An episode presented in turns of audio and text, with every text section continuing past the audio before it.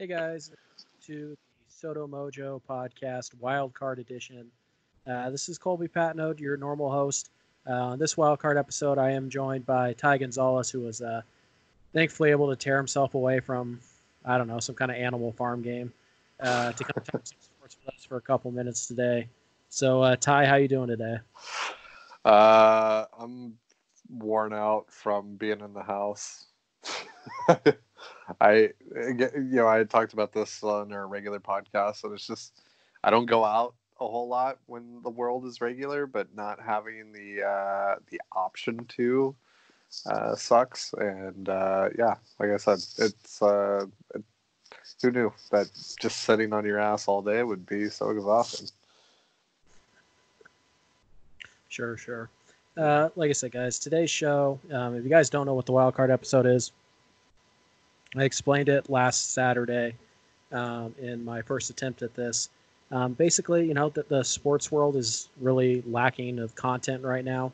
Um, but I also, if you're like me, you don't want to just sit here and uh, read all the horrifying stuff about the coronavirus and look at how stupid people are being and whatnot. Sometimes you just want to talk sports. So uh, the idea here is pretty simple. We're just gonna we're gonna talk sports and whatever sport we want, uh, whatever team we want. Um, anything related to sports is open for game. If you want a more Mariners centric podcast, and we'll still talk about the Mariners here, but if you want a more Mariner centric podcast, then those episodes come out either Wednesday or Thursday um, every week, and we're still going to be doing those. Um, so uh, don't worry too much about that. So yeah, we're just here to talk some sports. Uh, there was a little bit of uh, Mariner news that we could talk about briefly here. Um, we're also going to talk a little bit about Seahawks free agency. That's kind of been going on. Um, and then uh, we're going to wrap it up with a discussion about uh, movies that we like in the sports genre. So uh, let's start with uh, the Sam Tui Tuivailala news. This is, uh, you guys, I don't know if you haven't been paying attention or whatnot. This is, was a bit of a surprise. Uh, the Mariners place on outright release waivers Sam Tuivailala. Ty, um, I imagine this took you by shock like it did me. Yeah. Uh, yeah, it's it's really weird. Uh, it makes no sense to me. I, I when I wrote about it, you know, and, and I tweeted it out, I said, this is a decision that needs to be elaborated on by either party or you know preferably both. Um, it you know obviously there was some shoulder issues that he was dealing with in the spring. He didn't appear in a Cactus League game. He did pitch in a B game on uh, on the eighth, and that was his last appearance before, um, you know, everything went to hell. Um, but I don't know if the shoulder injury is worse than expected. I don't. I don't know if it's just something that scares the living daylights out of the Mariners. I, I Sam Tuivailala for you know, from my point of view, was going to be one of the major components of their bullpen this year and possibly for years to come. Um, and the fact that they just straight up waived him, that they didn't even.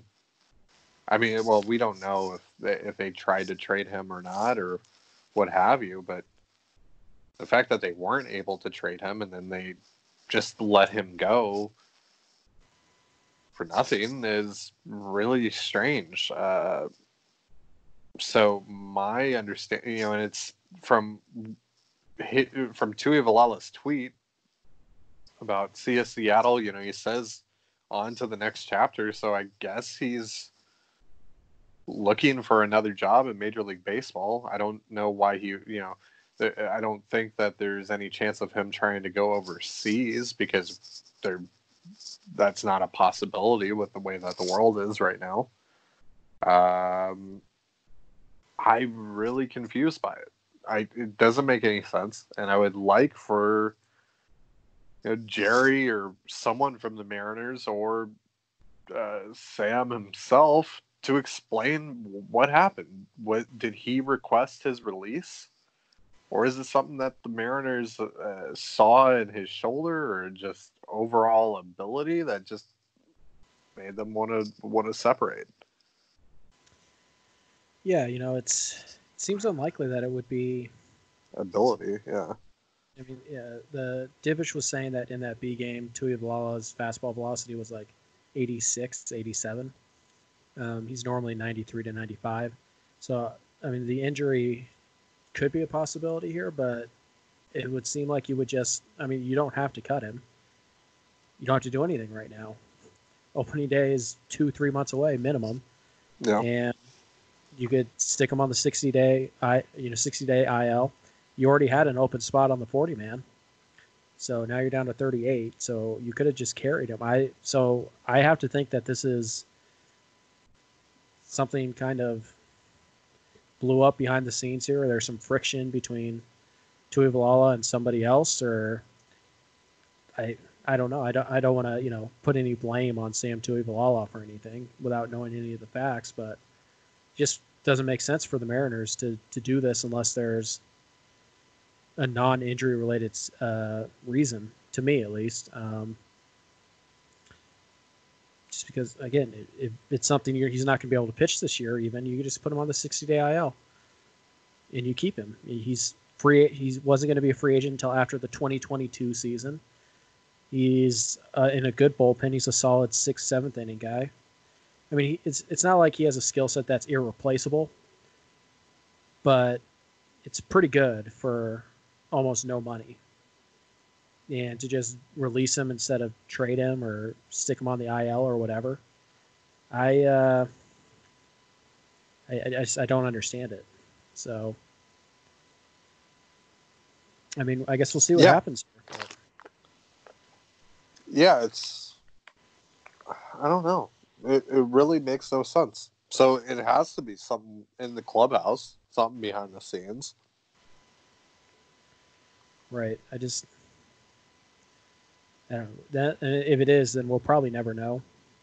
Um, But I'm you know- surprised that we haven't even heard anything from Divish. Because Divish is typically in on those things. right, but he's not down there. Nobody That's is. true. That's true.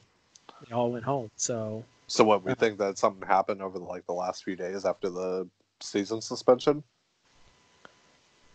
maybe I I don't know. I I'm not sure. It almost makes me wonder if there's like a suspension coming. Mm, um, you know, some kind of 80 game suspension or something like that. Uh, that Major League Baseball just isn't going to announce right now because there's more important things uh, going on in the world. But I don't know. Like I said, it's it's tough. You don't want to throw Tuivailala under the bus and just assume that it's something he did wrong. But I think we're past the point where, you know, what five six years ago we would have just said, "Wow, look at the Mariners, they're idiots." yeah. I, I don't think we're I think we're past that phase where this is there's something up here and we don't know what it is and there's a decent chance we never know um, or at least we won't know anytime soon but uh, yeah you know from the sound it doesn't sound like they're trying to sneak them through waivers or anything like that um, yeah I just I don't know I I haven't heard that he's been claimed by anybody yet um, he hasn't signed with anybody yet.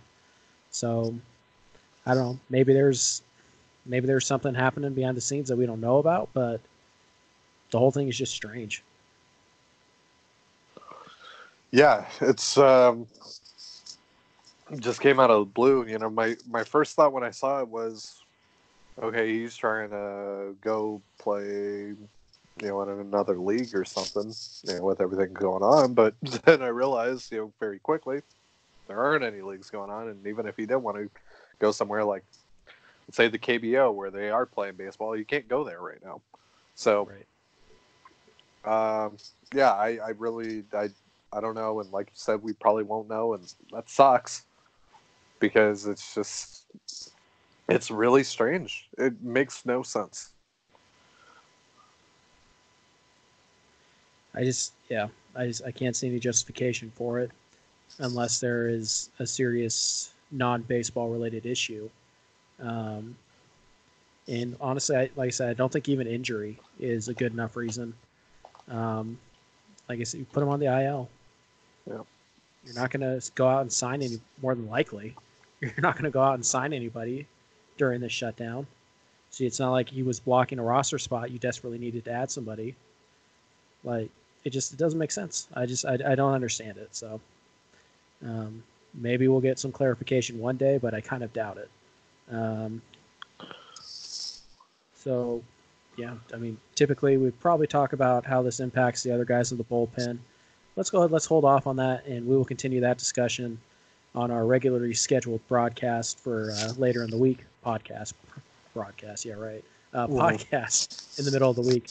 Um, but you know, that's that's pretty big news in Mariners land. Uh, there, there's a few other, four other players got sent down uh, as well. I think it was uh, Donnie Walton, right? Mhm. uh, Art Warren. Sorry, Donovan Walton. I just I'm never gonna get used to that. Mhm. I Who else was I, in there? So, was Sam Delaplane in there? I think so. I'm pulling it up right now. Uh, I, I know Donovan Walton was uh, Patrick Wisdom, All right. Yep. uh, Zac Grotz, Uh huh. and Taylor Williams. Oh, okay. They're all going to start their year whenever it does start in AAA. Um, so no major surprises there, I don't think. Um, maybe Wisdom is a bit of a surprise, but I don't think so. I mean, any of those guys surprise you? Nope. Okay, well, Yep. So there we go. It's, yeah, it's it's uh, it's yeah.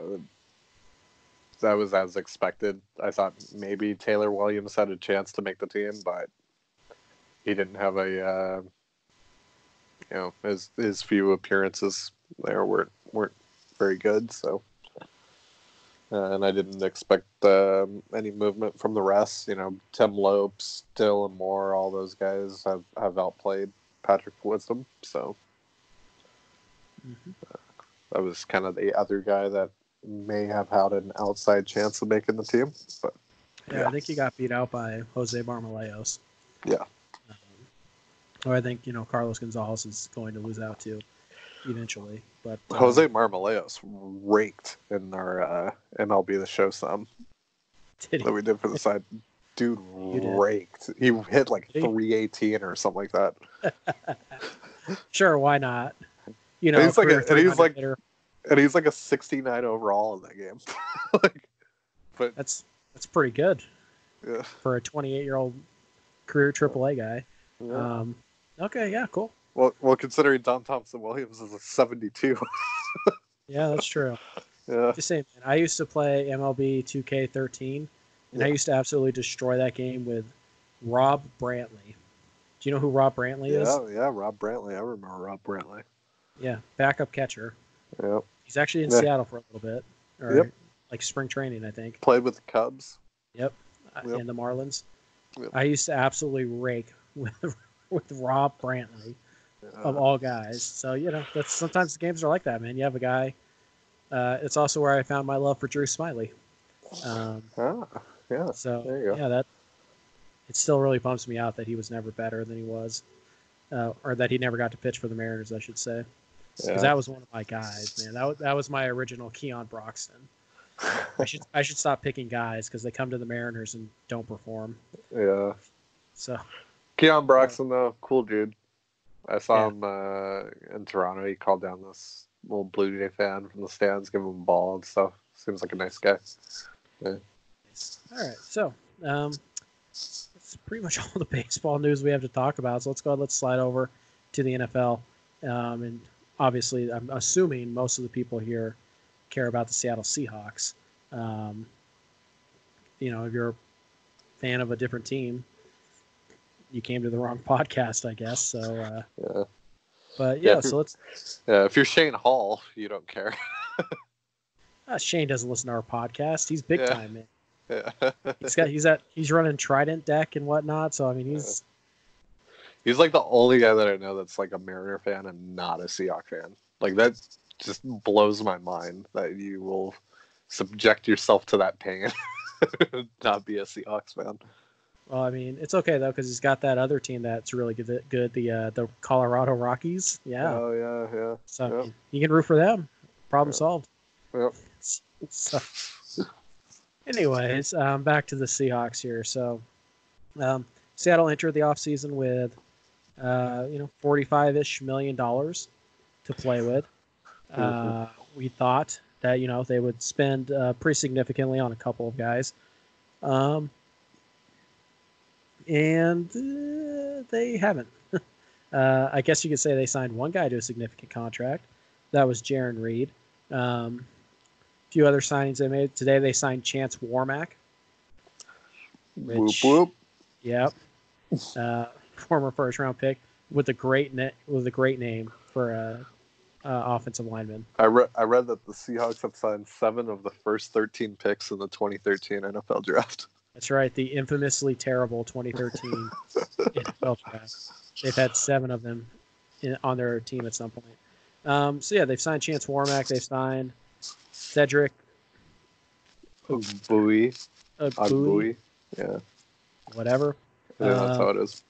Yeah, they've also signed Brandon Shell and BJ Finney to play uh, on the offensive line. They've signed four offensive linemen. They retained, uh, sorry, they retained uh, Jarran Reed for a pretty substantial sum of money. Uh, they've signing Bruce Irvin to a term to a deal that is uh, the terms are not yet known for, um, and that's pretty much been it. They they tendered a bunch of guys, a bunch of backups, pretty much. Let's be honest here. Um, and that's kind of it. They re-signed Luke Wilson. Like there, there hasn't been a lot. That I mean, just what do you think of all this, Ty? It's disappointing because the whole offseason clearly hinges upon Jadeveon Clowney. They've made that their entire focus of their offseason and have let a lot of quality names come off the board.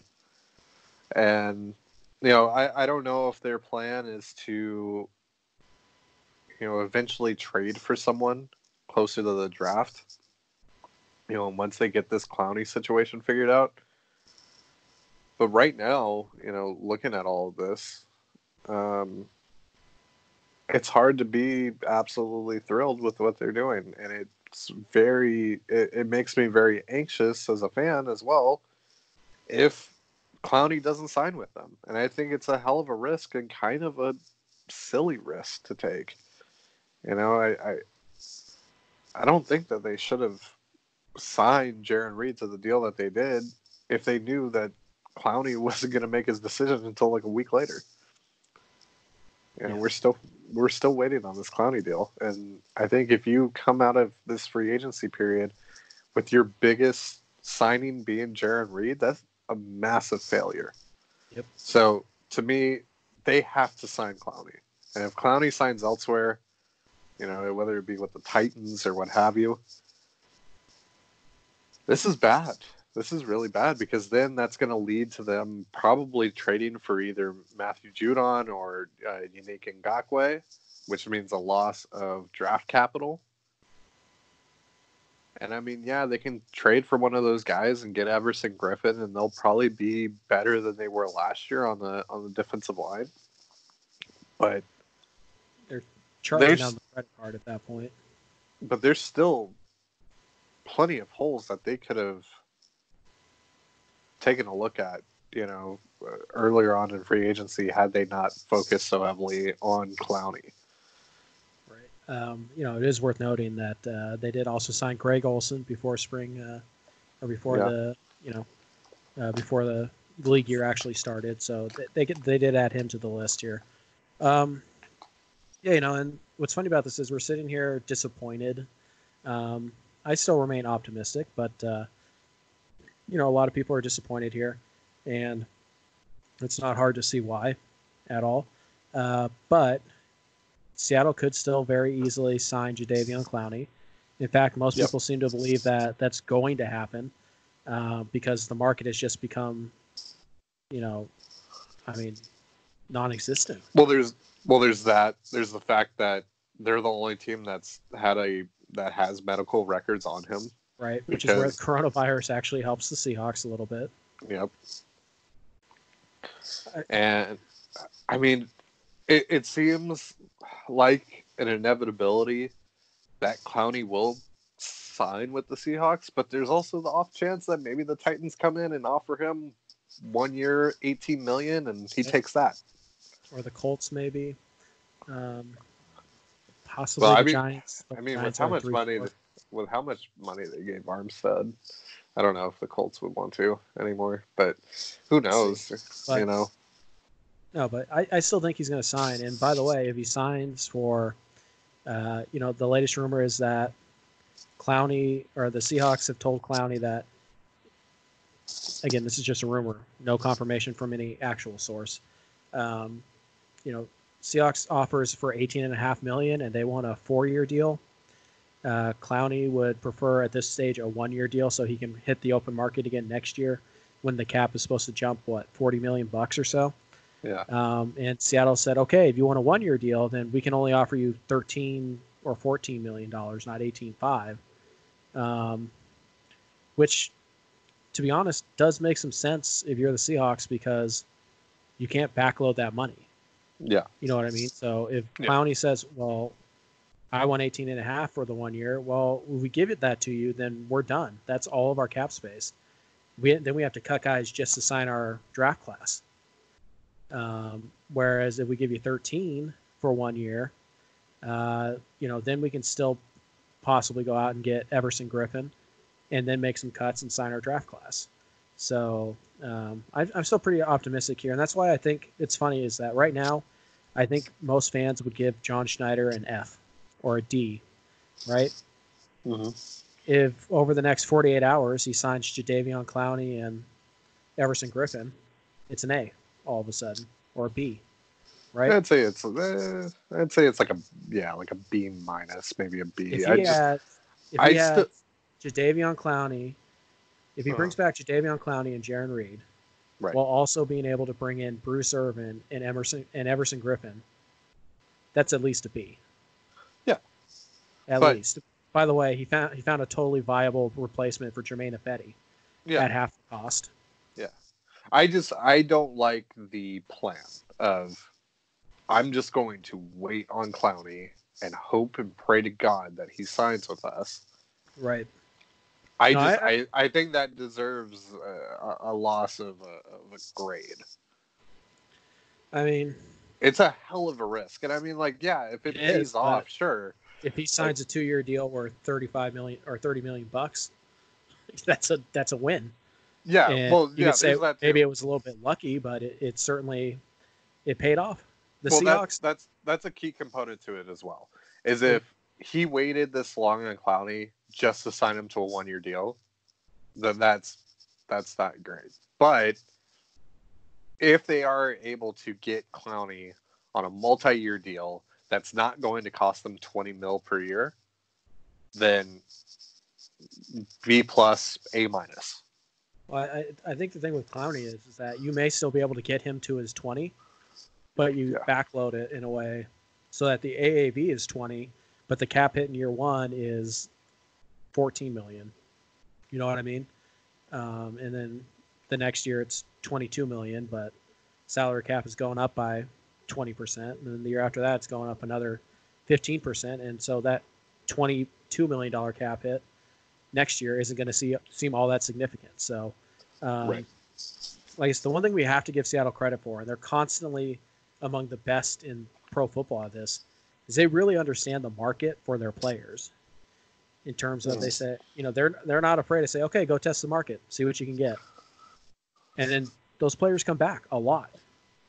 They come back to Seattle because Seattle gave them the, the offer. They knew what the rest of the market was going to offer them, or they have an idea, and they say, okay, so then this is what we're going to offer, and they stick to it. You know what I mean? Like they don't they don't get into bidding wars. They allow their guys to go out in free agency and see what they can get. And if they find somebody, you know, a taker, then they say, okay, well, our number's still our number. So do you want us or do you want them? Do You want them? Okay, no problem. They're really good at this, at knowing the value of their players around the league. Um, and you know, right or wrong, they sat they set the number at 18 and a half for Clowney. Um, you know, they set it at four years, whatever, 18 and a half, and nobody's been able to beat it. Right. As far as we know, nobody has made a better offer than 18 and a half million dollars per season for Jadeveon Clowney. Yeah. We're a week in, and nobody's made a better offer. It's Yeah. because John Schneider's good at his job. He understands the Well. I think uh, I think under regular circumstances, Clowney would have been able to get that twenty. But I think with the core Right. issue, you know, with the uh, core off injury, the- yeah. coming off of the uh, what was it? It was a hernia, right? Yeah. Coming off Uh, a hernia, he has a history of injuries in the past. Yeah. Um, although those are a bit overblown if you look at his games played log. Um, and you know, I- at the end of the day, Jadeveon Clowney still quote, only had three sacks, and you and I know that he was much better than his than his sack. Oh yeah, of course. Yeah. He's And- one of the most disruptive pass rushers. Right, and game. you know what? Every every player or every GM in the league knows that Clowney's better than that. But every GM in the league can go to JV uh, can go to Clowney's uh, agent and say, "Yeah, he was good. He only had three sacks." You Yeah. know, and they can use that as a reason to diminish his value. Um, but yeah, you look at Clowney. So you know the the idea here that Clowney is injury prone. Uh, his first year in Houston, he only plays four games, gets hurt. Nothing you can do. Next year, he comes back, plays 13 games. Then 2016, 14, 16, 15, 13. So he's going to play 14 games a, a year. Um, I, I think Clowney here, the issue is he's never had double digit sacks in his career. He's had some injuries he's had to battle through. He's coming off of an injury, and now he can't travel to ease these teams' mind. So I think for Clowney, a one year deal makes a lot of sense. Does it make sense for the Seahawks? Especially if especially if you don't think there's another suitor out there. Well, I mean, they're gonna have to take it. If that's all that he's gonna do, they're gonna have to take it. And if there's another offer on the table of a one-year deal, I think they'll have an opportunity to match, and I think that's what the Seahawks are counting on. well, Is that if Clowney comes up and says, "Okay, look, I got this offer for one year, sixteen million dollars from Tennessee. Can you match it?" Yeah. And I would hope that they would. Um, Yeah. I want Clowney here, and you know, well, I they kind of they kind of have to do that now because again, Here's the deal, though. Do they? I mean, Let, let me ask you, if they if they sign Clowney for let's call it sixteen million dollars one year, all right? mhm, yeah, What can they get? What do they get? What if they could get? Everson Griffen and Clay Matthews for eight million each. Clay Matthews probably not going to get that. So would you rather have Clowney or would you rather have Griffen and Matthews? I would rather have Clowney and Griffen. I know, of course. yeah, yeah. You'd rather have but- Clowney and one of those two, but Yeah. it's not on the table here. yeah. Which one would you rather I- have? I mean, obviously, I want Clowney. I would rather have Clowney. I, I, I, I, I mean, it's also like I just I don't like Clay Matthews, so that's why I'm like opposed to that. I know, I know. Yeah, but Yeah. you under like you From still a understand he's a from a good fo- football yeah. Yeah, from a football perspective, sure, you would probably rather take Griffen and, and Matthews. So yeah, I, I just you know, Clowney will continue to watch. There, there are options, but there's also no guarantee that a Clay Matthews wants to come to Seattle because Sure, he sure, is sure. a I mean, former obviously, Packer yeah. and probably doesn't like the Seahawks. Does after all play stuff. for Pete Carroll for years. That's true too. You know, so so, did there, Everson Griffen. And Everson Yeah. Griffen and Pete Carroll have a very good relationship from all you know everything we've heard. I, I think that's an inevitability. I think Everson Griffen's going to be a Seahawk next it also year. just kind of seems like Everson like the market for him. There's just not a lot of teams out there. That a lot of teams that needed pass rush, they went out and they signed them yeah, already. Other teams that need pass rush, they you know they don't have the money all of a sudden because is Cam Wake still out there? Cam Wake is still out there. That I was about to bring that up. Um, Cam Cam Wake. The reports were yesterday that he was going to retire, and uh, his agent came out and said, "Well, guys, I'm just letting you know. I know Cameron Wake personally, and he is absolutely playing in 2020. So, Yeah. and Cam Wake's good would be a good signing. Yeah. good one. and I deal. think they, I think they had some interest in him before he went to Tennessee. I think they did as well. Um, so yeah, it's it's definitely a possibility here. He is, you know, his sack numbers last two years have been down, but he's still a good football player. He grades out very well, despite being 38 years old. Um, but yeah, it, it, comes down, like you said, if Clowney signs, then I think they got marginally better uh, in free agency. Um, not as not as much better as I would like. Um, and again, it depends on the number. If they can get Clowney at a rate where they can go get Everson Griffen or um, who's the nickel corner that used to play for the Rams? Um, Oh, Nick Nickell Robey. Yeah. Can they maybe get him, or could they go get Logan Ryan and and you know put him out there against Tre Flowers? Um, Randall.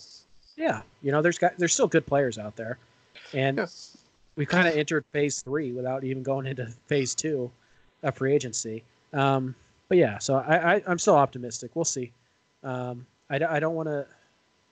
Like I said, I personally I would have gone out there and I would have, you know, I would have tried to get you Davion. I don't think the Seahawks have done anything wrong on the Clowney market yet. Um, they've given him his number. He said no. He went out there, tried to find it, couldn't find it. And the Seahawks have said, okay, well, keep looking. Our number still stands. Our offer's still on the table for you. And he comes back to him and says, what about a one year deal? And they say, well, you know, that hurts us cap wise. So we would have to lower your your salary to compensate for that. I don't think they've done anything wrong yet. No, no. So, I mean, it, it, I think I should I say they haven't done anything again, wrong. again the only thing yeah the only thing that they've done wrong is focusing their entire offseason plan on this uh, on retaining guys. I think. yeah yeah Even beyond well yeah because um, they, they gave two. They're giving two million dollars now to Joey Hunt. Joey Hunt worth two million dollars. we're we're, Maybe we're we're doing explicit tag on this right so fuck no like oh, he could have given a little bit more of a warning. Um, is Brand is Branden Jackson worth two million dollars? No, he's not No. worth two million dollars. You know what I mean? And it's like, did you really? Did you need to sign Luke Wilson? I love Luke Wilson. Do you need a fifth tight end? No, you don't. You don't need a fifth tight end. yeah I'll tell you what, on Jacob Hollister for three million dollars to be your number three tight end. Three Yeah. million dollars, really? uh, I mean, like I'm fine with that, but then you I don't think, I tender think that's a. I, think that's a good value for him for what he did last I year. think it's fair. I mean, when when you think that Blake Jarwin got like nine million dollars Right, a, a year, Nick yeah. Vannett got three million dollars a year, um, believe it or not. But that's fine. Then you don't then you don't tender uh, Branden Jackson for two million dollars because these little things they add up, and the Seahawks still haven't cut anybody yet. We're still waiting for the Justin Britt shoe to drop. KJ sounds like his, you know, he got a million dollar guarantee bo- roster bonus guaranteed today. Um, doesn't sound like they have any interest in releasing KJ, which fine. Um, I'll tell you what, the deal that I I like the least is Jarran Reed for twenty three million dollars over two years. Um, anybody who knows me personally knows that I'm not a I'm not a fan of that contract. I just because to me, Jarran Reed had one good pass rushing season, got ten sacks, which is good, but his other three years, nowhere close to that. Really a run stopper, never been much of a pass rusher except for one season. And you go out and you give him eleven and a half million dollars. Meanwhile, Gerald McCoy went out there a day later and signed for six million dollars. Five million dollars could come in handy right now. So I just, like I said, if it's a run stopping tight or run run stuffing defensive tackle, I already have Poona Ford and I can go get Al Woods for two million bucks. So basically, what the Seahawks are saying is to me is that we think Jarran Reed is a great interior pass rusher for that price. I don't believe he is for a second. Sorry. Hope I'm wrong, but I, I, I don't think I am. But we'll see. Um, a couple other things I wanted to get to here. Um, how do you feel about Bruce Irvin? oh, it's awesome. You know, he he's still just make been you a smile when you read that? yeah, and he you know, and it's not just about the reunion. He's still been one of the more Yeah. effective rotational pass rushers in the game. Um, he had what six and a half sacks last year, seven, I think he something like eight that. and a half. Eight and a half. Jeez. Yeah, and you- right now. And I mean, like, we don't have the numbers yet, but I assume, you know, considering the fact that, Or five million bucks. yeah, and I assume that since, you know, Griffen and uh, Clowney are still possibilities, it's not that much. Right? I So, so. By the way, um, yeah, 29 years old, or sorry, 32 years old in 2019. In just 13 games, he had eight and a half sacks. jeez. Yeah. Year before, he had six and a half, splitting time between two teams. Year before that, he had eight. Year before that, he had seven. So he's going to get you six to eight sacks. Yeah. And I mean, did anyone have that on the team? No, he would have led your team in sacks and pressures. I think Rasheem Green led your team in sacks, and he had four. yeah. So, And I mean, I just I love Bruce, man. He's one of my favorite players of all time. yeah. I think And, he's uh, funny. Yeah, and you'll have him in there. Maybe he'll play a little little linebacker. I don't know if Yeah. they'll use him again, like uh, like how they used to. if you need it. yeah, I mean, Uh, I, he said in his interview that Pete Carroll's told him he's there to rush the passer. So I'm Yeah. guessing the, the linebacker thing is just if you need it. Yeah. If you get into a situation. But yeah, I mean that's that's a really good rotational pass rusher. I mean, probably only one playing what fifty percent of the snaps at most. That's fine. That's all he needs. No, I think you you got to feel pretty good about the defensive line if you're able to get Clowney and Griffen because you know you you saw Rasheem Green make a make a Yep. jump. You saw Shaquem Griffin make a jump towards the end of the year, um, and You know, you you lost know Jefferson, so that hurts. you lost you lost Quinton Jefferson, but if you're able to replace Quinton Jefferson with Everson Griffen, Yeah. I think you're okay. Yeah. By the way, I'm looking uh, at uh, I'm just real fast here. I'm looking at Rasheem Green uh, numbers from last year. Played 16 games, you know, four sacks, which isn't bad. Um, it's a solid, you know, rotational piece. Yeah. Here's the, here's the fun number here: three forced fumbles, Yeah, he. Uh, and uh, also uh, two pass defense. So he, Yeah. he really came on at the end of the year. mhm. Um, and he was disruptive. Yeah. By the way, how old do you think Rasheem Green is? He's like 21, right? Yeah, he just he's gonna turn 23 in May. He's one of the youngest ah, players Okay. in the NFL. He's Yeah. not a rookie. He was drafted as a 20 year old. Yeah. I mean, still a really young guy. And hey, let's not forget the great L.J. Collier, huh? Well, you know, and that that was the guy that I was going to mention is, Right. you know, maybe maybe that's the next guy to make a Rasheem Green esque jump. You know, obviously he had the ankle injury. We thought that he was done for the year when that when the news of that first came out. Um, you know, he, he barely played. I I assume the ankle had something to do with that.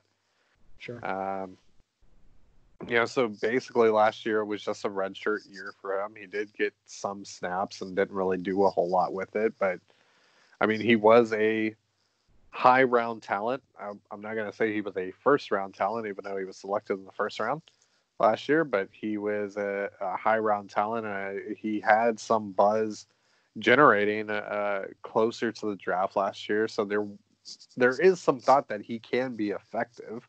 You know, this isn't just a Seahawks thing. Um, Right.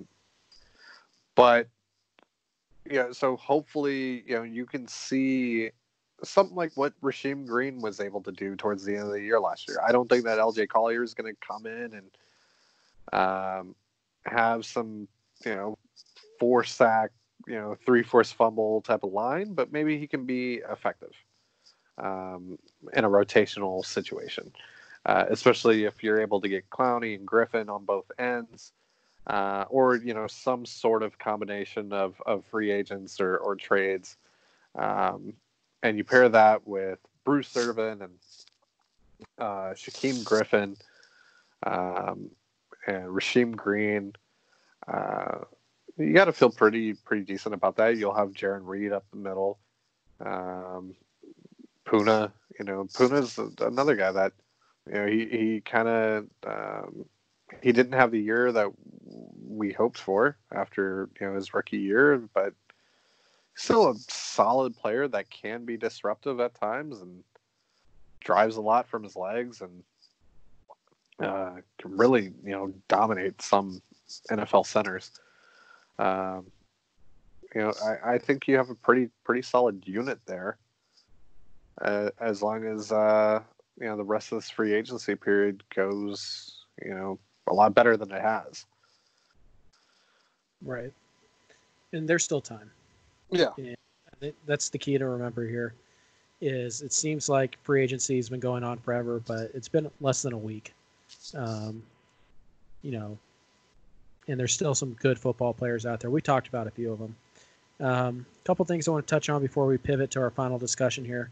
Um, some. Uh, do any of the offensive linemen that the Seahawks signed do they interest you at all in terms of just, you know, Yeah, I think Brandon Shell is a guy that is definitely going to be a lot better than Germain Ifedi, in my opinion. at least Um, at pass, it seems. yeah, well, and the penalties, of course. Like I, I just he typically right. hasn't been a guy that's committed a whole lot of penalties, which compared to Germain Ifedi, who I believe led the league in penalties last year overall, uh, just from something similar to that. Yeah, uh, yeah, I, he, yeah, that's a, a, such a significant upgrade. I don't know why people are upset about that. Um, you know, they're seeing a lot of talk about like, oh, they should have uh, gotten Bryan Bulaga, etc. Ten million dollars. I mean, apparently his cap hit this year is only four. That's a great but, deal. But, but, I think Shell's is only three and a half. Um, yeah. By the way, Ifedi had uh, 13 accepted penalties, which was tied for fifth, according to Pro Football Focus. Right. So yeah, um, any you know really any any move there probably would have been an upgrade and you see that the NFL feels the same way because Germain Ifedi still doesn't have still a deal and we were and we were thinking no Germain Ifedi is going to make like 15 million a year yep. like and we're probably in line for a fourth round comp pick for him um, well, you're not getting any comp picks now you yeah you signed half of the half of right. the mediocre offensive linemen in this class but no it's I, yeah I also I like him I also like uh Finney. I think yeah. that's a which makes me wonder why you trapped or why you uh, gave Joey Hunt that tender. Um, but also makes me assume that Justin Britt's going to get cut here in the next couple days, maybe as soon as they have a you know a deal in place with Clowney or Griffen. Don't they have uh, to make the cuts today? What What's the deadline today? Uh, today is when the the uh, bonuses kick in. Um, so like KJ Wright is due a one million dollar bonus. Uh-huh. Um, unless he's cut today. Uh, which I mean, you could still cut him and save like five and a half million dollars, but if they don't cut him by the end of today, I'm guessing probably by five o'clock. I think you're you're looking at, um, you know, only you know, two million dollars or something like that going against the cap minimum. And I don't know if Britt has a similar clause for that, um, but I I don't know what they're waiting for on those guys. Those are so obvious. Um, at least it's obvious to me to cut Britt if you like Finney. Um, right. Finney can play some guard, but I really think right guard or left guard is going to go to Jamarco Jones. Yep. Um, and you still have Ethan Pocic on your, you know, on the team. I just I don't think, I don't think, uh, I don't think Britt or Hunt, I should say, I don't think Britt and Hunt should be on the roster together. Um, so pick one. Um, right. Real fast, a couple other things. Quick little notes here. Uh, I know you weren't big in the XFL, but uh, right. PJ Walker, who is was going to be the MVP of that league, uh, yeah. quarterback for Houston, uh, he is free to sign with player or with teams as of tomorrow. The Seahawks are said to be very interested in him to be Russell Wilson's backup, so that's something to watch. Um, did you watch him ever at one? Like oh once? yeah, he yeah he's awesome. And I remember he, when he uh, when he played for the Colts too. Yeah, fun player. Yeah. Makes a lot of sense as a backup. Um, Josh Gordon wants to play. Uh, he'll have to get reinstated. Obviously, the new uh, CBA, their drug policy, it's much friendlier to a guy like Josh Gordon. But so I'll ask you this, Ty: If Josh Gordon is reinstated, would you give him a minimum deal to come back to Seattle for a year? Absolutely. You know, it seemed like the uh, the guys in Seattle really liked him, and they, uh, you know, uh, especially like Quandre Diggs, I know has been very outspoken about about Josh, and um, you know, Josh is is a guy that I think has been dealt uh, a shitty hand, you know, um, and you know he's, he's made, made, some, some he's made some poor decisions as well, but you know, I I think ultimately. Um, you know the time is uh, you know if he if he's okay with it and there are you know, and he's worked through his his things, you know, because we don't know if it's just the weed. You know, we don't know exactly what's going on in his life.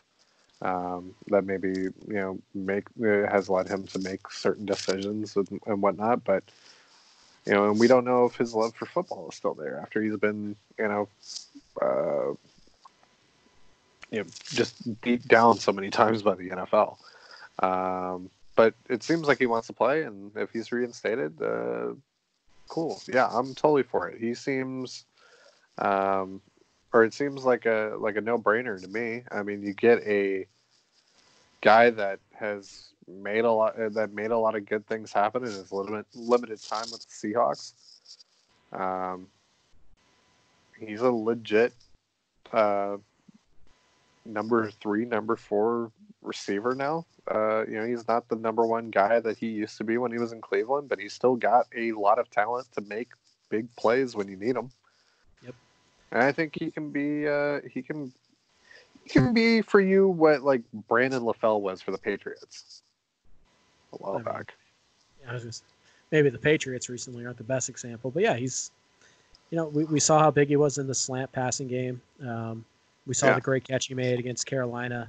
Uh, so you, you've seen, you know, big body. He can he can really win those 50-50 balls. He also has strong hands. Probably not as fast as he used to be, but he's still plenty fast. Um, I you put DK Metcalf on one side, you put him on the other. Tyler Lockett in the slot with the two tight ends that they're going to run out there, the running backs. Be a really dangerous offense. Um, and I, I think th- I so I agree with everything you say. And I think the point that you made that is most important to me is that teammates, no matter where Josh Gordon go, they really like the guy. Yeah. You know, and they they're so supportive of him, and that tells me he's a good teammate, despite you know being suspended six times in his career. Team, you know, the locker room still really likes him and respects him. So to me, that that goes a long way towards his character. Um, so I'm definitely interested in that. Um, and then the final little bit of, of Seahawks things I want to I want to cover here, just for a laugh. Um, the Seattle Seahawks are have have given permission to Tedric Thompson to seek a trade. If Hell, I mean, yeah. if the Seahawks can get anything for Tedric Thompson, how long should they wait to make the bust for John Schneider to be in the Hall of Fame? Because they could just start that right. It'd be pretty remarkable. Uh, I gotta say. I gotta say. Um, yeah, but maybe there will be some interest in him. You know. Apparently, he, there was uh, at the deadline last year, Yeah. Um, which I don't get. I mean, if there, I I would assume any deal's going to be like a conditional seventh, but you know, Bill that. O'Brien, Bill O'Brien might fuck around and give him a second.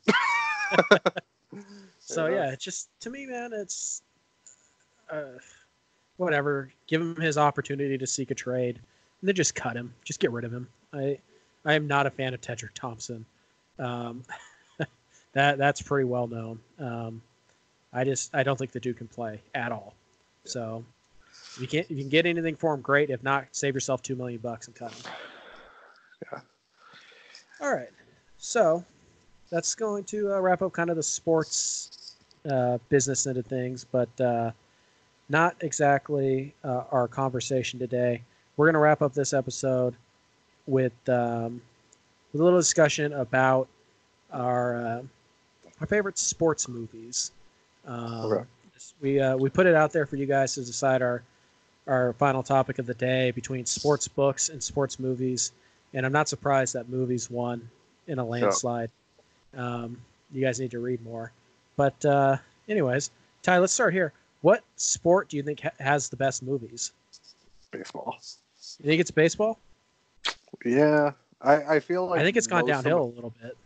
Yeah, but I feel like most of my favorite sports movies are baseball movies. Yeah, I think about.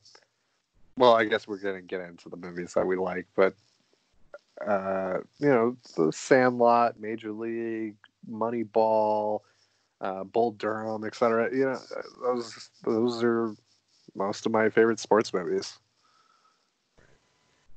I mean, you have some classics like The Natural and uh, Pride of the Yankees. Yeah. Uh, you know, and then you have a bunch of. They said there's actually some pretty good comedies. Um, A League of Their Own. yeah, Love well, The League of Their Own's not a comedy, but no, it's No, it's, no, no, but yeah, no, it's it's a a legit. comedy. It's a good movie. Yeah. Um, you know, comedies. You mentioned Major League. There's uh, The Sandlot. There's uh, Yeah. Bad News Bears. Um, I actually like both versions of that. Um, I think it's funny, uh, both times. Um, but yeah, you know, it's there's a lot. Of, baseball is really good. I think football is kind of having the better movies right now.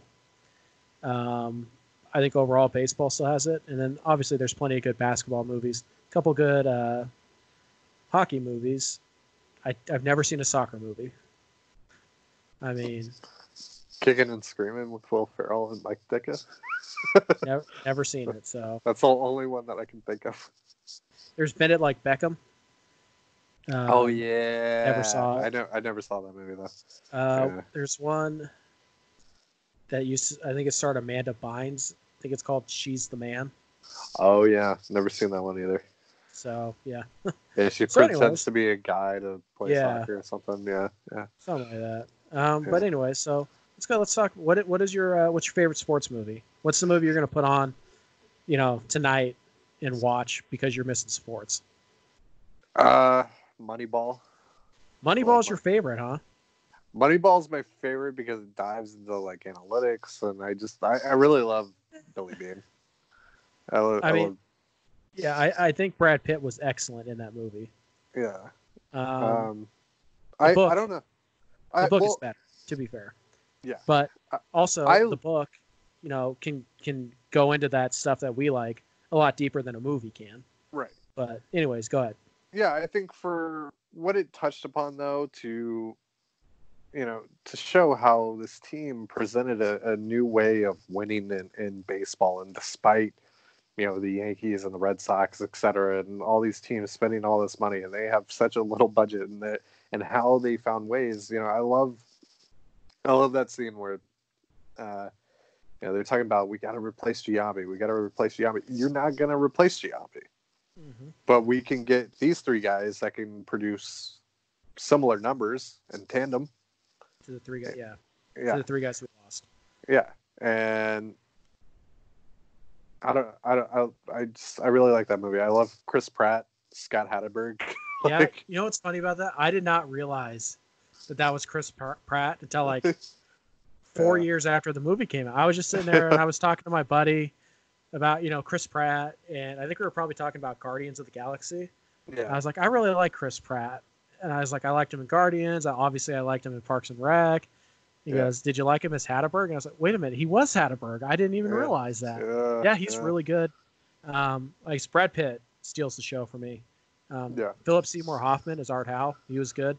yeah, Uh, rest in peace. Um, yeah. But no, yeah, that, that- like I, said, I think that's a good movie. I think, I think Like if movie. I if I wanted a movie to make me happy, like a sports movie just to make me happy, probably The Sandlot, something like Yeah. that.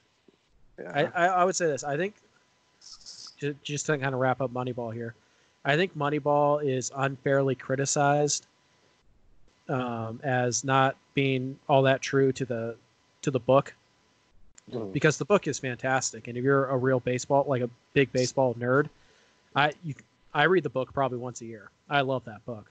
right. But I think it's unfair to sit here and say, well, look at all this stuff they skipped and look at all the stuff they dumbed down. Well, not everybody's a big baseball fan like you. They have Yeah. to. You can't. You can't. Could you imagine if they tried to make that book word for word into a movie? It'd be impossible. Nobody would go see it. It'd be terrible. So I, I give it a lot of. I think it's good, and I think it presents, you know, a, a story more than an idea. Where Moneyball is probably the opposite. It's about an idea more than more so than a story. Mhm. Um, I like it. I like it. I, I do like Moneyball, and uh, Yeah. Sandlot is is great. I, I think the Sandlot, honestly, I think the reason people like it so much is because it's what they wish their childhood was. Yeah, it's just it's got that summertime, Yep. you know, just that classic summertime feel. Like I love like when the fireworks are going off. And, Yep. Oh, that's a great scene. Yeah, uh, just like the like the cookout when they're running to the field and all that. Like, dude, Yeah. it's just the the. The- Is that Ray Charles singing "America the Beautiful" or whatever over the background while they're playing. I think ball? so. Yeah. Yeah. Yeah. Oh my, that is, that is one of my favorite scenes in sports. I love that scene. Yeah. It's. I, uh, I like when they go on yeah, the, it's uh, just the classic. The tilt a whirl or whatever after they had the the the Mhm. chewing tobacco and they all throw Yeah. up. That's hilarious. Yeah. Yep. Yeah, like you know Hamilton, the Babe Porter, psyching out the other team that they're playing. yeah. Is that your sister in left field? Naked? She's naked. I just I, I really like that movie. That that is a very good movie. Um, Yeah. You know, baseball action wise, it's not great, but that's fine. I Yeah. one of the things that drives me nuts is when sports fans aren't able to separate like real sports. You know what I mean from like a movie right. where it's like you guys have to understand. You know, they're not trying to recreate the sport; they're trying to recreate the story. Yeah. Um, so yeah, and that that's one of those movies where the baseball action itself, not great, but who cares? It's a fun story. It's about baseball. Yeah, I mean, Sandlot is is solid. Don't watch any of the sequels or the remakes. Oh, just just the Sandlot is fine. That's all we need. Yeah. Um, you know, it's for me it, the the king of sports movies is still Bull Durham. Uh, Mm. it's you know I I know if Dan Clark is listening to this, screw you, Dan. It's a great movie. Uh, Kevin Costner and Susan Sarandon and Tim Robbins. That's a great movie. There's so many quotable lines. There's so many great scenes. The mound visit scene where they're talking about what to get, uh, what to get as a wedding gift. The pitching coach runs out there. Well, candlesticks make a nice gift. I, I just that movie is so awesome. It has everything, and it really does pretty well encapsulate minor league baseball.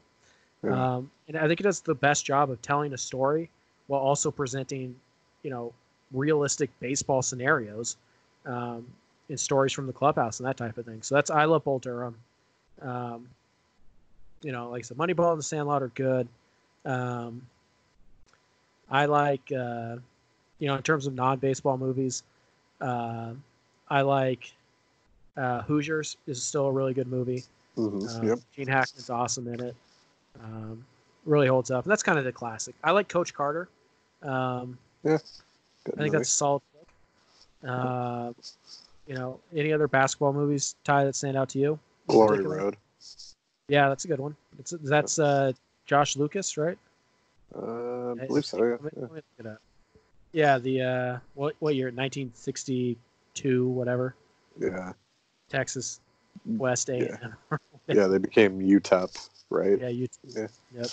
Yeah. Uh, yeah, that's a good one. Um, Uh, Space Jam, of course. yeah, of course, of course, sure, sure. Uh, Josh Lucas is yeah. Yeah, um, I want to see The Way Back, which just came out uh, with Ben Affleck. I heard that's really good. Oh, okay. I've heard that Uh, that's like white person Coach Carter, White person which Coach is Carter. fine. Okay. Yeah. which is fine by me. I, I like Coach Carter, so Yeah. um, I'm sure we're forgetting some, but uh, bear with us. uh, when I was Uh, a kid, I loved Like Mike. like Uh, Mike, that one's pretty good. That one's pretty Yeah. good. It, it- it's corny if you go back and watch it now, but it's pretty darn good. Oh It- yeah, I it's tried watching it actually not too long ago, and it was uh, woof. It's, it's it has its moments, but But I like, What like I like I like when uh, NBA players or like you know actual like professional athletes get involved and you know they Yes. take the piss out of one another. Like like when uh, in that movie when uh, Dirk Nowitzki comes up to him and he's like, "Hey man, can you sign uh, can you sign this for my sister?" He's like, "Oh yeah, what's your sister's name?" Uh, Dirk. Yeah. like, like I, I like stuff like that. It's funny. yeah, it's funny. Um, yeah, you know, uh, football wise, uh, this is an interesting one because I think there's a lot of good answers. Like for Mm. for baseball, I will only accept. Oh, by the way, you know what? A movie we did not mention enough in baseball, real fast, just to go back to it. Sure. You did mention it. A League of Their Own. Fantastic. Yeah, fantastic. Fantastic. That might be my second favorite baseball movie. Yeah. Fantastic. And also, if I'm watching a baseball comedy, it starts and it ends with Major League. Yeah. That is fantastic. Yeah. Um, but anyways, uh, back to football real fast here. Um, favorite football you- movie? And which one is it? Whew. I Hmm. I can imagine there's two that you're trying to decide between right now. And I think you're trying to decide between Remember the Titans and Friday Night Lights. Yeah, I was I was gonna pick Remember the Titans. And I think that's fair. I would probably go Friday Night Lights, Yeah, yeah. but I think great- they're like one too. and two. I mean, Yeah. that's those are two great movies. Uh, I like Remember the Titans. It gets a huge bump because it has Denzel in it. Yeah. Um, so I mean, and that that's a great story too. Um, again, a lot of really good quotes you can pull from that movie as well. Um, I like The Longest Yard. Mhm. Um, I I prefer the I prefer the Adam or the uh, yeah the Adam Sandler version personally. Sure. Yeah, yeah. Um, the other one's fine.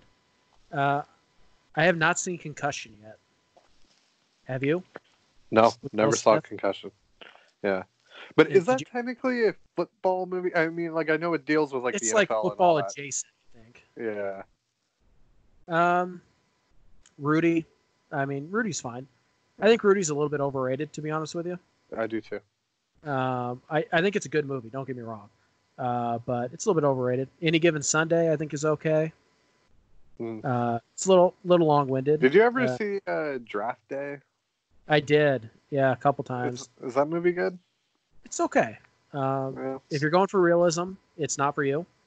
Um, it's yeah, because okay. he's like the he's like the Browns GM, right? right, and the Seahawks make a really stupid trade with him, and like, it's just it's not Yeah. realistic. The Seahawks Yeah. have the number one overall pick somehow.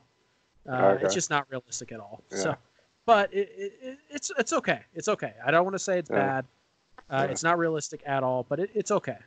Yeah. Um, you know, Brian's song. I've seen it once or twice. That's again, that's one of those movies that's not really about football. Right. Uh, it's more about a friendship, but it, it's it's okay. Varsity Mm. Blues, kind of the original Friday Night Lights. Yep. Um, we are Marshall. Do you ever see that one? Oh yeah, that's that's the one that I was trying to think of. I like that one. Yeah. Yeah, it's fine. It's it's where that's where I'm at with a lot of football movies. Invincible. Like it's I really. I actually, I actually really like Invincible. Do you? Yeah, well, I I remember really liking it. Is what I should say. I haven't seen it in a long time. It's on Disney Plus. Yeah. Um, I like Mar- Mark Wahlberg, so I, I think that's a pretty good one. Um, you know, uh, The Blind Side, Mhm. that's- yeah. solid. It's solid. It's okay. I mean, it's Yeah. I, it's certainly no, you know, it's uh, certainly no Friday Night Lights or Remember the Titans, but it's pretty Yeah. good. Um, A couple, couple more I want to throw out there as comedies. Uh, Waterboy. Yep. Yep. Yep. I mean, it, it's stupid, like a lot of Adam Sandler movies, but movies, but it's funny. It's Um, before Adam Sandler got into that whole like Jack and Jill, that's my boy type Yeah, of thing. It's like more really- like classic. Yeah, those are Yeah, that's the Happy Gilmore era right there. Yeah, that's Happy Gilmore era, and Happy Gilmore is another great sports movie. Yeah, Um, it's golf. We didn't even talk about golf. yeah. Um, one other one I wanted to mention here. Uh, you know, I've never seen Necessary Roughness or North Dallas 40, uh, so I don't really want to, you know, comment on those. The Replacements with Never Keanu Reeves and Gene never Hackman. actually, never seen it. You should watch it. It is hilarious. It Okay. is about a group of football players, or former football players, really. They're scabs. They're the NFL goes on strike, and these are their replacements. Okay. and it, it's hysterical. I, I highly recommend it. Okay. Um, it. It's it's really good. Let's uh, uh, other- let's go to oh here uh, after What- after you. One more, one more uh, that I like. Little Giants. Oh yeah, I was gonna mention Little Giants. Yeah, I, I I like Little Giants. It's pretty good. yeah. All right, so where do you want to move on to now? I, I was gonna say uh, bowling movies. Have you ever seen Kingpin? I have not. Kingpin's pretty good. Is it? Kingpin, yeah, Woody Harrelson. Uh, yeah, it's funny, Oh. funny movie. Okay, um, Um, pretty much the only bowling is, movie. Right? is is Big Lebowski technically a uh, bowling movie? I wouldn't classify it as a bowling movie, but if you want to, then yeah, that's very good as well. I mean, that's one Um, of my favorite movies of all time, so I'm just gonna throw it in there anyway. Yeah, sure, sure. You just you just sprinkle it in. Why not? Yeah. Um, as for uh, you know, other sports, let's call it. I guess we'll just call them the other sports. um, so hockey, hockey, miracle. golf. Yeah. hockey is Miracle. Uh, I really like Miracle. Yeah, I know miracle. people- Talk about how corny it is, but I really like it. Yeah. Uh, Mighty Ducks. Yep, the first two, I think. Yeah. The third one, Uh, eh, Miracle's my favorite. I've never seen Slapshot, never seen it either. which apparently is like a classic. So Okay. I, I probably should watch it. Here, here's what's sad is I've never seen Slapshot, but I've seen MVP, which is Most Valuable Primate, when I was a little kid. Oh Christ! So, I yeah. think I've seen it too.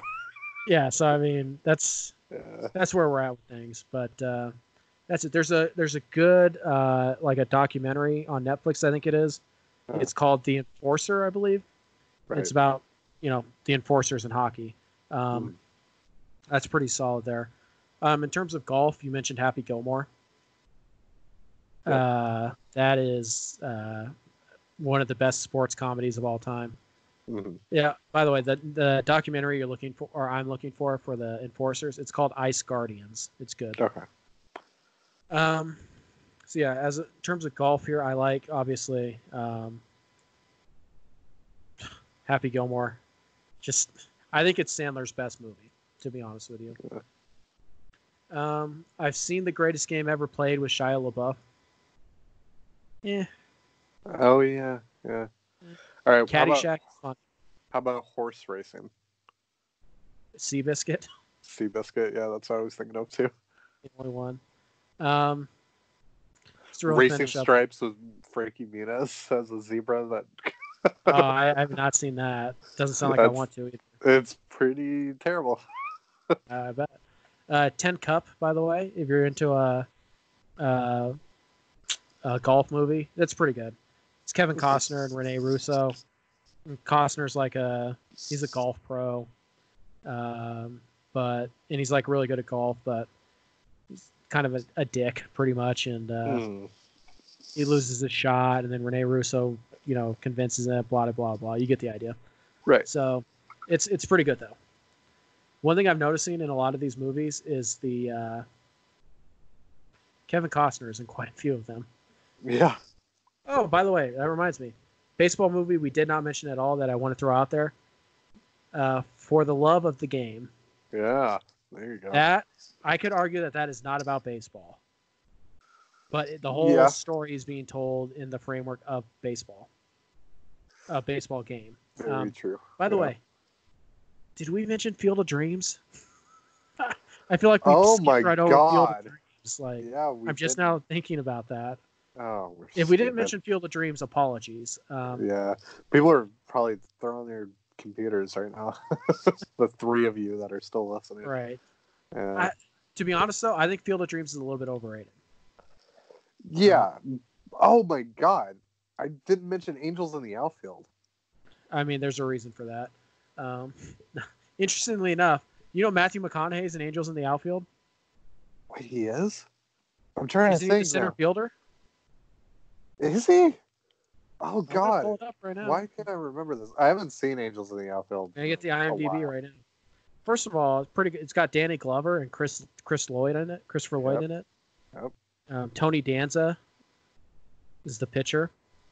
I'm pretty sure McConaughey. Hold me closer, to- Tony Danza. Yeah, exactly. Yeah. Um, Adrien Brody. Uh, Yep, Matthew McConaughey, Ben Williams, the center fielder. wow. So yeah, Who uh who plays the kid? Because I always thought it was like Christian. is that Bale. not Joseph Gordon-Levitt? It is Joseph Gordon-Levitt, yeah. Because I remember watching him like a long time ago, and I thought like he kind of looked like a young Christian Bale, but I was like, well, Christian Bale's British. But yeah, I guess it is Joseph Gordon-Levitt, right? Is it? Hold on, I lost the page here. That has. Here we go. Um, scrolling down, Christopher Lloyd is the boss angel. Yeah, it's Joseph, uh, Joseph Gordon-Levitt. Yep, JG. plays. Roger Bomman. Um, by the way, uh, another movie that uh, we kind of, I think we've overlooked. I'm not sure if we talked about it or not. Um, what about Rookie of the Year? Not the Oh rookie, yeah, but Rookie yeah. of the Year. Yeah, Rookie of the Year. that- that's pretty solid. Um, Little Big League. That's okay. It's about a young boy whose uh, grandfather owns the Minnesota Twins, and the grandfather dies, and he starts to run the the team. Oh, okay. Um, so yes, that's it's it's it's pretty good. Like, um, cool runnings with John Yeah. Candy, the Jamaican bobsled team. Yeah. Yep. Um, and also, I don't think this is about sports, but they do. It is about competition, so I'm going to throw it in there anyways. Okay. Heavyweights. Oh, okay. Yeah. I Oh, like uh, heavyweights. How about uh Ali with uh Will Smith? Will Smith. Yep. Yeah. Boxing yeah. movies we didn't even get to. Of course, Rocky. Yep. Rocky one, two, four, three, and five are pretty much garbage. You seen Um, Creed? Creed, I thought the first one was good. Yeah. Uh, I haven't one, seen the second one. it was okay. I, I wouldn't say it's great. It was directed by a different guy too. I it think wasn't so, Ryan yeah. Coogler. Yeah, it wasn't Ryan Coogler. But I mean, it's Uh, Michael B. So it's you know, Yeah. it's like he's good. Yeah. So it's tough to uh it's tough to be bad. Like it's tough for Creed 2 to be bad because it has Michael B. Jordan in it. So can't believe we didn't even get to boxing until now. Raging Bull is a good one with Robert Mhm. De Niro. Yeah. Uh, yeah, I if, if it's boxing, I'm going with the Rocky movies all day, every day. Uh, and when I say the Rocky movies, I mean one, two, and four, maybe Yeah. three if I'm really bored. Uh, never five. Nope. Just pretend it doesn't exist, and then you can jump right over to Creed. Rocky Balboa, the one where Oh, he's yeah. like 80 years old. he decides to box. the one where he, some- the one the one where he looks older than he does in Creed. Yeah, exactly. I now I'll say that that is not a great movie, but there are some absolutely great moments from that movie. Mm. Yeah. Um, there's a speech he gets to his son that is awesome. Oh yeah. uh, yeah. There's also a speech he gives to the to the board when they tell him he, they're not going to issue him a license so that he can box. He gives a great speech about the pursuit of happiness, um, in only the way that Rocky can. Um, but yeah, so I, I think for me, just kind of wrap this up here, like top five sports movies, and it, it doesn't have to be in order. Just give me your Right. five favorites. All right. I'm probably gonna forget some that I already mentioned, but you know. I'll, I'll go first if you want to collect your thoughts a little bit. All right. All right. Uh, so from Bull Durham, Yeah. probably my number one of ones, but definitely in the top five. hmm Friday Night Lights, Remember the Titans, Rocky, Okay. and jeez, um, I'm gonna go with a a tie here. I'm gonna go with A League of Their Own, and then I'm gonna go with uh, Hoosiers as Okay. tied for my. All right. I'm gonna go. Uh, Moneyball. Yep. Um, A League of Their Own. Yep. Um, Major League. There you go. Uh, All baseball movies so far. Yeah. Um, gonna wrap it up with a baseball movie? Remember the Titans. Okay. Okay. Do you have one more spot? Yeah, I have one more spot. I'm gonna get, I'm gonna throw Space Jam in there. Okay. Screw it. Yeah, Sure. Why not, man? It's your list. Yeah. that, that was that was that was my childhood right there. I, I'm guessing a lot of people are shocked that neither of us put Field of Dreams in our top five, considering we're baseball guys. I just think it's a little overrated, guys. I'm sorry. I, I, I think I don't think it's a bad movie. It's James Yeah. Earl Jones. James Earl Jones' speech in that is magnificent Mhm. about how baseball has stood the test of time. It's glorious. I love that. I love that little segment, that little scene there. Absolutely glorious. I just, I don't think it's a top, you know, I don't think it's a top five baseball movie to be honest with you. Um, Yeah, it's not a take it or leave it situation, but it's uh, you know it's fine. Uh, I mean, it's really good. It's just uh, I don't know if it's something that I would consider in my top five. Uh, I know it's to most people it's a top five overall movie. Yeah. Um, yeah, just uh, for me, I there's just other movies that I get enjoyment out of more. Um, but there, yeah, Field of Dreams, of course, is a very special film. I won't go out of my way to watch it, but if it's on, or it's Yeah. like the only thing that I find semi entertaining, I'll definitely watch it. Yeah, for sure. just just a little overrated to me. But yeah, so that's that's our list. Those are our list there. That's our time for the podcast. Went a lot longer than I thought we would be able to, so that's good. I hope these podcasts kind of help you guys take your mind off of uh, the real world for at least an hour or so. Um, and let us know if you enjoy these uh, these wildcard podcasts because if you do, we'll keep doing them. Uh, you know, until the season starts, and then our focus will go back to the Mariners 100%.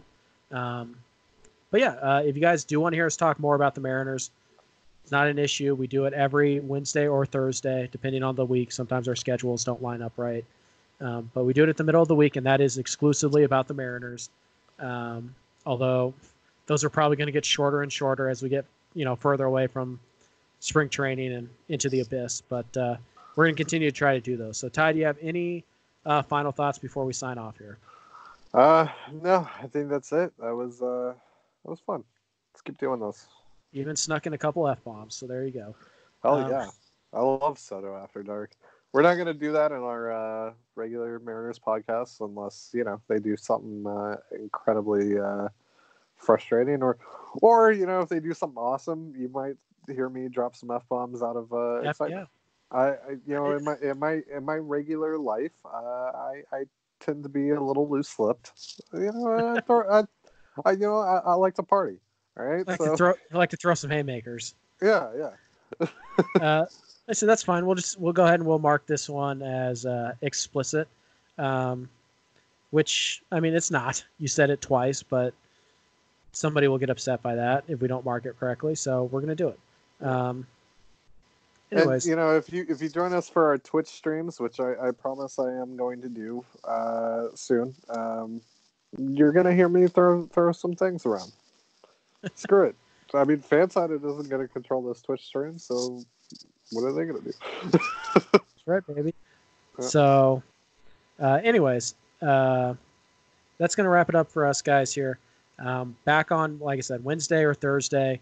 Of course, we'll talk about the coronavirus as it relates to baseball in particular, uh, but mostly Mariners talk there. We'll dive a little bit deeper into the Sam Tuivailala news as well as uh, what it does to other guys in the bullpen, and you know we'll figure out some other stuff to talk about along the way. But um, thank you guys so much for listening to this wild card episode of the SoDo Mojo podcast. Uh, you know, guys, if you could do us a big favor, please visit sodomojo.com. Uh, it really helps us out when you guys visit our website. Maybe click on a story or two. Uh, that would be, help us out a lot too. Um, make sure you subscribe to the podcast so you don't miss any new episodes. Follow us on Twitter at SoDoMojoFS and like our Facebook page. And I will see you in another life. Peace out. Peace.